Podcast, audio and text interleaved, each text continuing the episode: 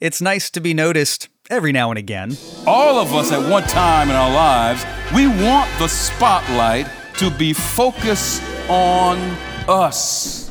I mean, take a football game for instance. When a player scores a touchdown, he gets into the end zone, he doesn't just lay the ball down or give it to the referee. He's got to go through this whole dance. Because he knows at that moment, all the cameras are on him. So, what's wrong with wanting a little recognition? If you've ever set out in search for glory, consider the prayer Jesus prayed. How can I live my life, Father, in a way that puts the spotlight not on me, but puts the spotlight on you? Welcome to Simple Truths for Life with Charles Tapp. Here, we hope you'll find answers to some of life's everyday struggles. You can learn more by visiting simpletruthsforlife.org. So many are looking for their five minutes of fame. But there is a short but profoundly powerful prayer by Jesus that not only challenges our culture's idea of glory, but it also redefines it altogether. Charles Tapp continues with the second part in his series, The Prayers of Jesus, a window into the heart of God, with his message, The Search for Glory. Today, we continue our series on the prayers of Jesus, a window into the heart of God. And as I said on last week, and I feel that it begs repeating, whenever we deal with a subject like prayer, whether it's something you read in a book from an author, or a preacher you heard on television or radio, in a sermon, it is usually from the standpoint of seeing and viewing prayer as a tool. Too many times we look at prayer as just being this, this vehicle that God gives us so that, so that you and I can receive those things from Him that we stand in desperate need of. And at its heart, there's really nothing wrong with that unless that's the only way we view prayer.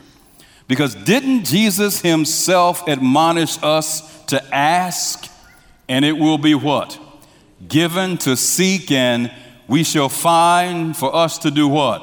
Knock, and the door shall be opened unto us. Even in the prayer that Jesus gave his disciples to use as a template, as a model, the Lord's Prayer, right within the very heart of that prayer, Jesus admonishes his disciples, and by the way, that's you and that's me, to seek our Heavenly Father for the provision of our daily bread to provide our daily needs.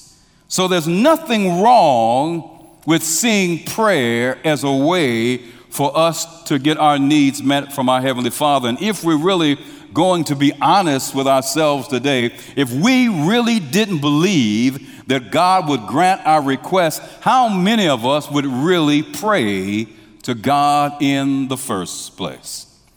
But as we've been looking at and examining these prayers of Jesus, we see a completely different focus on prayer coming to the surface. Instead of Jesus' focus being on getting his needs met, what we do see emerging to the surface is what is really the most important thing in Jesus' life and it's not stuff. As a matter of fact, when Jesus was here in his Sermon on the Mount, he told his disciples, Don't take all of your time and all of your resources gathering stuff. Stuff that the elements like moth and rust can ultimately corrupt over time, and, and potentially thieves could, could break in and steal. And how many of us are going to be honest today and say that we already have too much stuff? Cleaned out the garage the other day. I felt very proud of myself. Thank you very much. But what I did was, I just moved the stuff from the, from the garage to the attic. But man, if you walked in my garage now, you would go, wow. there's no stuff. But you can barely get into my attic. That's another story for another time. Amen? But Jesus' focus in prayer wasn't about getting stuff, and neither should ours be. But what we do learn from Jesus' prayers, the one we looked at last week, and especially the one we're going to focus on today, is the main thing that Jesus wanted more than anything else was to have his life be lived in such a way that it always would bring glory and honor to God. In other words, what was at the foundation of Christ's prayer was how can I live my life, Father, in a way that puts the spotlight not on me, but puts the spotlight on you? You don't hear too much of that today, do you? Especially living in this crazed culture where we are constantly being immersed with receiving daily, if not hourly, updates on what is taking place in each other's lives, whether we want to know about it or not. People are telling you what they had for dinner, telling you what trip they took, and all of that is great, and all of that is good, but we're constantly being bombarded with the mundane to the sublime. People have said that everybody, whether we want to admit it or not, are looking for some kind of glory. All of us at one time in our lives, we want the spotlight to be focused on us. We want our five minutes of fame. You know, I noticed this especially in the world of sports. But have you ever noticed in a football game where when a player scores a touchdown, he gets into the end zone, he doesn't just lay the ball down or give it to the referee, he's got to go through this whole dance. Because he knows at that moment all the cameras are on him. And whenever I see that, I say to myself, You didn't do anything. You just did your job. That's what you're supposed to do. That's what you get paid for. And trust me, they get paid more than all of us in this building, our incomes combined. But as we shall see in Jesus' prayer in John chapter 12, Jesus challenges our culture's idea of what glory is. But he goes even further than that, as we shall see in this prayer today. Jesus redefines what glory really is. Let's look at John chapter 12, verses 27 to verse 28. It says, Now my soul is troubled. And what shall I say? Father, save me from this hour. But for this purpose I came to this hour. Verse 28. Father, glorify your what? Name. Then a voice came from heaven saying, I have both glorified it and will glorify it again. Now, upon reading John's account of Jesus' prayer, it sounds very reminiscent of the prayer he prayed in Gethsemane, which, by the way, John's gospel completely omits it altogether. But just as in Gethsemane, Jesus' words sound very familiar. It sounds as though Jesus is looking for an out. It sounds as though he is looking for a way to escape this impending hour that he says that is upon him. But as I always say when we study scripture, context is everything. So let's just move up a, a, few verses in John chapter 12, and let's look at verses 20 to verse 23. Now, there were certain Greeks among those who came for worship at the feast, talking about the feast of the Passover. They came to Philip, who was from Bethesda, Bethsaida rather, of Galilee, and asked him, saying, Sir, we wish to see Jesus. Philip came and told Andrew, and in turn, Andrew and Philip told Jesus. Verse 23. But Jesus answered them, saying, Please don't miss this. the hour has come that the Son of Man should be glorified. Now, at first glance, this appears to be just an innocent request on the part of the Greeks. And it was not uncommon, by the way, for Greeks to participate in their worship. It sounds as though they just want an appointment with Jesus. But when you look at this verse, this verse and these verses more closely here, you see that there's something deeper. For the term to see that John uses here is one that he uses throughout his entire gospel. And in every context, John is not talking about seeing or having sight with our eyes, but John is using it in the context of seeing through the eye of faith. Please stay with me. So when the Greeks came and asked, Can we see Jesus? We want to see Jesus. They weren't saying we want an appointment with him. They were saying we want him to show us that he is really who he claimed to be the Messiah. It appears to be a replay of what took place in the wilderness when Jesus began his ministry when the enemy came to distract him from his mission by presenting him with the same idea that if you really are who you say you are, show me. I want to see that you are the Christ.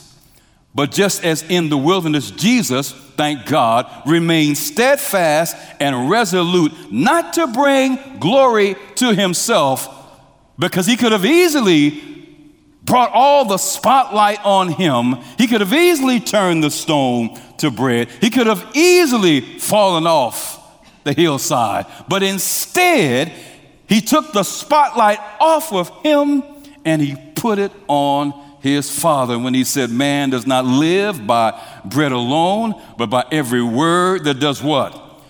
Proceedeth from the mouth of God. And, dear friends, this should serve as an example for all of us as followers of Jesus Christ, should it not? And that's, that's who we are, by the way. First and foremost, I am a follower of Jesus Christ. You are a follower of Jesus Christ. We then are disciples of Jesus Christ.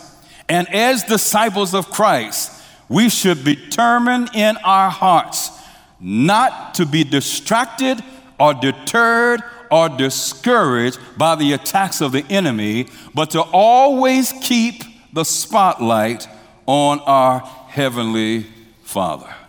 But instead of granting the request of these Greek visitors, Jesus chose to take hold of this opportunity to redefine and explain for not only them, but for us today, what it really means to possess the glory of God.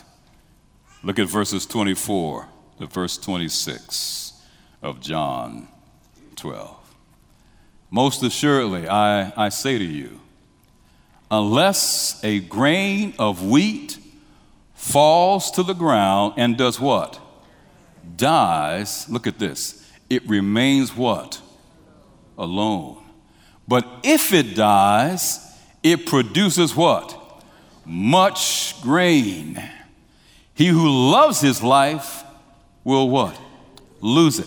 He who hates his life in this world will do what? Keep it for eternal life. Verse 26. If anyone serves me, that's you and me now, because we said we're followers, we're disciples of Jesus. If anyone follows me, let him if anyone serves me, rather, let him follow me, and where I am, there my servant will be also. If anyone serves me, him my Father will honor. Here, Jesus uses an agricultural principle as a metaphor to explain what it meant for him and what it would mean for all of those who have chosen to follow him when we choose to bring glory to God.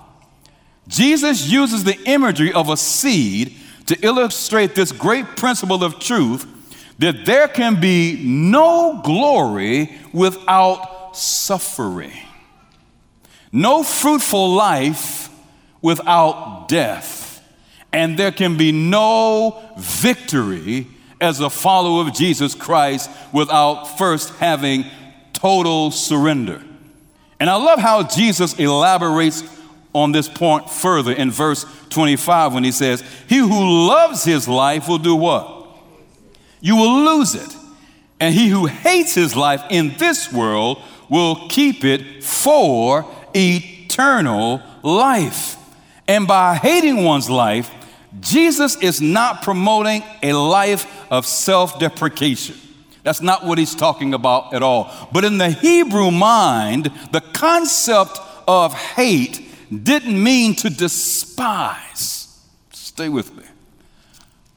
But in Jewish thought, this idea of hate meant to have one priorities in line. It is the same word that Jesus used when he said, if you, in John uh, Luke 14, rather, if you want to be one of my disciples, you must be willing to hate your what? Mother, your father, your brother, your sister. He's not saying have hatred for them, but he's saying you've got to put your life in priority. Meaning that the thing that should be most important to you as a disciple is not pleasing others, whether you're related to them, Larry, or not but it should always be to please God. You're listening to Simple Truths for Life with Charles Tapp and his message, The Search for Glory. And if you're enjoying this message or you'd like to find others like it, you can find out more by visiting simpletruthsforlife.org. We'll conclude with the rest of his message right after this. I'm going to take a moment and just recommend that you breathe. Now, there are all kinds of breathing techniques that you can use. One is count to 10, you know, breathing in, count to 10, breathing out, kind of hold it in the middle, you know, breathing in His grace and breathing out His praise. Whatever you choose, breath is really important. And this time of year, you know, you may have a cold or you may have the flu and it's restricting your breathing, so you know just how important that is. God has given you that breath. In Acts, Paul wrote this The God who made the world and everything in it is the Lord of heaven heaven and earth, and does not live in temples built by hands, and he is not served by human hands, as if he needed anything, because he himself gives all men life and breath and everything else. And so take a moment and take a deep breath and stay encouraged. To get more encouraging content, go to WGTS919.com. This is Simple Truths for Life. And this week, Charles Tapp shares a short but profound prayer by Jesus that challenges our culture's idea of glory and redefines it altogether. As he continues with the rest of his message, the search for glory. I would not be here today standing before you if I had allowed the influence of even those I loved, because they would have taken me in a completely different direction. You see, giving glory to God means He has first priority in your life. Children, not your parents, I don't care how old you are. You know, there's some children that they can be in their 50s and 60s and their parents are still ruling their lives. I've seen it time after time after time. As a disciple of Jesus Christ, I've got to hate I've got to love everything else less, and I've got to give God top priority in my life. And when you read all of the prayers that Jesus prayed, that's what it was about. God, Father, help me to govern my life in such a way that I give you top billing, top priority in my life. I love the way the Apostle Paul articulates this same ideology. In 1 Corinthians chapter 10 and verse 31, he says, So then, whatever you eat, whatever you drink, whatever you do, do all to what?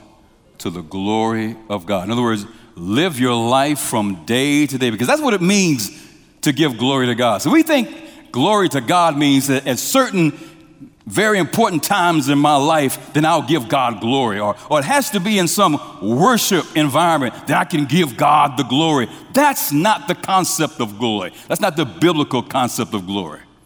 The biblical concept of glory is me, it's you, living our lives day to day in the everyday mundane things that we do in such a way that it honors God. So, in your office, by being ethical, you can bring glory and honor to God. And when the spotlight does come on you when you get a promotion, instead of basking in the in the spotlight, yes, yes, that was me. That was yes, thank you so much. Yeah, yes. You can say praise God. Some of you know I love gardening. I'm going to show you a picture of our of our yard, what it looked like before we moved in, and what it looks like now. Night and day. But I was out watering this past week, as I do every morning, because I just put down some sod. And if you ever put down any sod, you've got to water it every day, two or three times a day. So I was out there watering the flowers and watering the flower bed. And this woman walked by, as she does every day, as do many others in our neighborhood. And she stopped and said, You know, I just need to share something with you. I'm going, Oh my goodness, what, what you know, what's this going to be? She said, Every day, I walk by your garden and I stop, and it brings me joy. I could have said, well, it's because of the, of, of the time and effort that I put into this. It's because of the type of soil that I use. You know, I just tried a brand new fertilizer the other day, and I said, Praise God. It brings her joy. Something as simple, was not simple, but something as, well, I guess you can't call it simple, as planting a garden, taking care of it day by day. I am giving God glory. We're all waiting for this big thing to do so we can give God the glory. Sorry, we give God the glory each and every day of our lives when we live it in a way that takes the spotlight off of us and puts the spotlight on our Heavenly Father. And that's not always easy. Giving God the glory is always about a choice. It is a choice that you and I make in this culture today where we're consumed with choosing only those things that make us happy. Only those things that make, that are fun. I was talking with a couple of young adults earlier today, and, and they were talking about how they don't want to go into adulthood because adulthood is just too hard. It's not fun. You got to pay bills. Hmm. Giving God glory is about a choice a choice that we make every day in our homes, on the job, in our neighborhoods, our community, where we say, I'm going to live my life in such a way that it brings the spotlight not to me, but to God.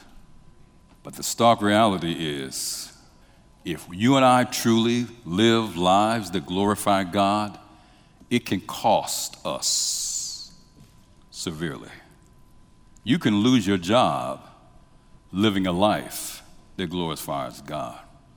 You can lose a partner because you've chosen a life to glorify God. You can lose your life. And I don't mean in spiritual terms, because you've made a choice to glorify God. And this is the choice that Jesus had to make. And this is why he prayed, Father, my soul is troubled. See, we get this idea of Jesus where we think nothing really fazed him. He saw everything that he had to endure, and he said to his father, I am troubled. Same thing happened in the Garden of Gethsemane. For the agony of the weight of the sins of the world were upon him. He was fully human as well as being fully God, and he did not allow his God likeness to interfere with his humanity. So he felt the weight and he said, Father, my soul is troubled. And then he said, What shall I say then? Save me from this hour. In other words, God, shall I ask you to give me an out? But before his father can answer, Jesus answered and said, But it is for this purpose that I came for this hour. Father, glorify your name. Do you get it? Father, glorify your name. In order for God's name to be glorified, Jesus had to go to the cross. In order for God's name to be glorified in our lives, we must do as Jesus says and take up our crosses and what? Follow Him. And a cross can be a very difficult thing to bear at times. But then the Bible says a voice came from heaven, and the voice said, I have glorified it and I will glorify it again. It's interesting. John says that many in the crowd there didn't know whether that was an angel or whether it was thunder. And some commentators asked the question did they really understand what was being said, or did they just hear this, this great sound that came from heaven? But what I find interesting here is, is simply this there were three times in Jesus' life where his father spoke to him where everyone could hear. The first was at the beginning of his ministry when he was being baptized, and the voice from heaven came down and said, What? This is my beloved son in who I am what? Well pleased.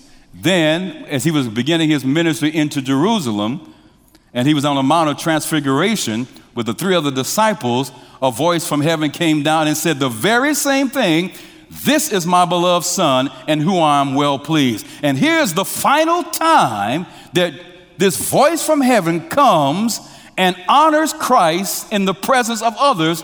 And although they're different words, he's saying the very same thing I have already glorified you, and I will continue to glorify you. And that's where the definition of being glorified takes on a different meaning altogether. It's not this thing that you and I covet, but if we truly want to glorify God, it will come at a Look at John 12, 30 to verse 32. Jesus answered and said, This voice did not come because of me, but for what? Your sake. In other words, Jesus was saying, I'm fine. I'm fine with this. I got it. But the voice came to reassure you. Verse 31 Now is the judgment of this world. Now the ruler of this world will be cast out. How many of you say, Praise God for that, that the ruler of this world will be cast out? Thank you. Verse 32 Look at this. And I, if I am lifted up from the earth, will do what? Draw all peoples to myself. Please don't miss this. Even with Jesus allowing himself to be lifted up, bringing the spotlight on him, it still wasn't about him, it was about us. Bringing glory to God was the most important thing in the life of Jesus. And this prayer reminds us that as his followers, bringing glory to our Father should be the most important thing to us. Who says amen to that? You've been listening to Simple Truths for Life with Charles Tapp and his message, The Search for Glory. And if you want to listen again or share it with someone, you can find these messages on platforms like Apple Podcasts and now also on Spotify. Or visit us online at simpletruthsforlife.org.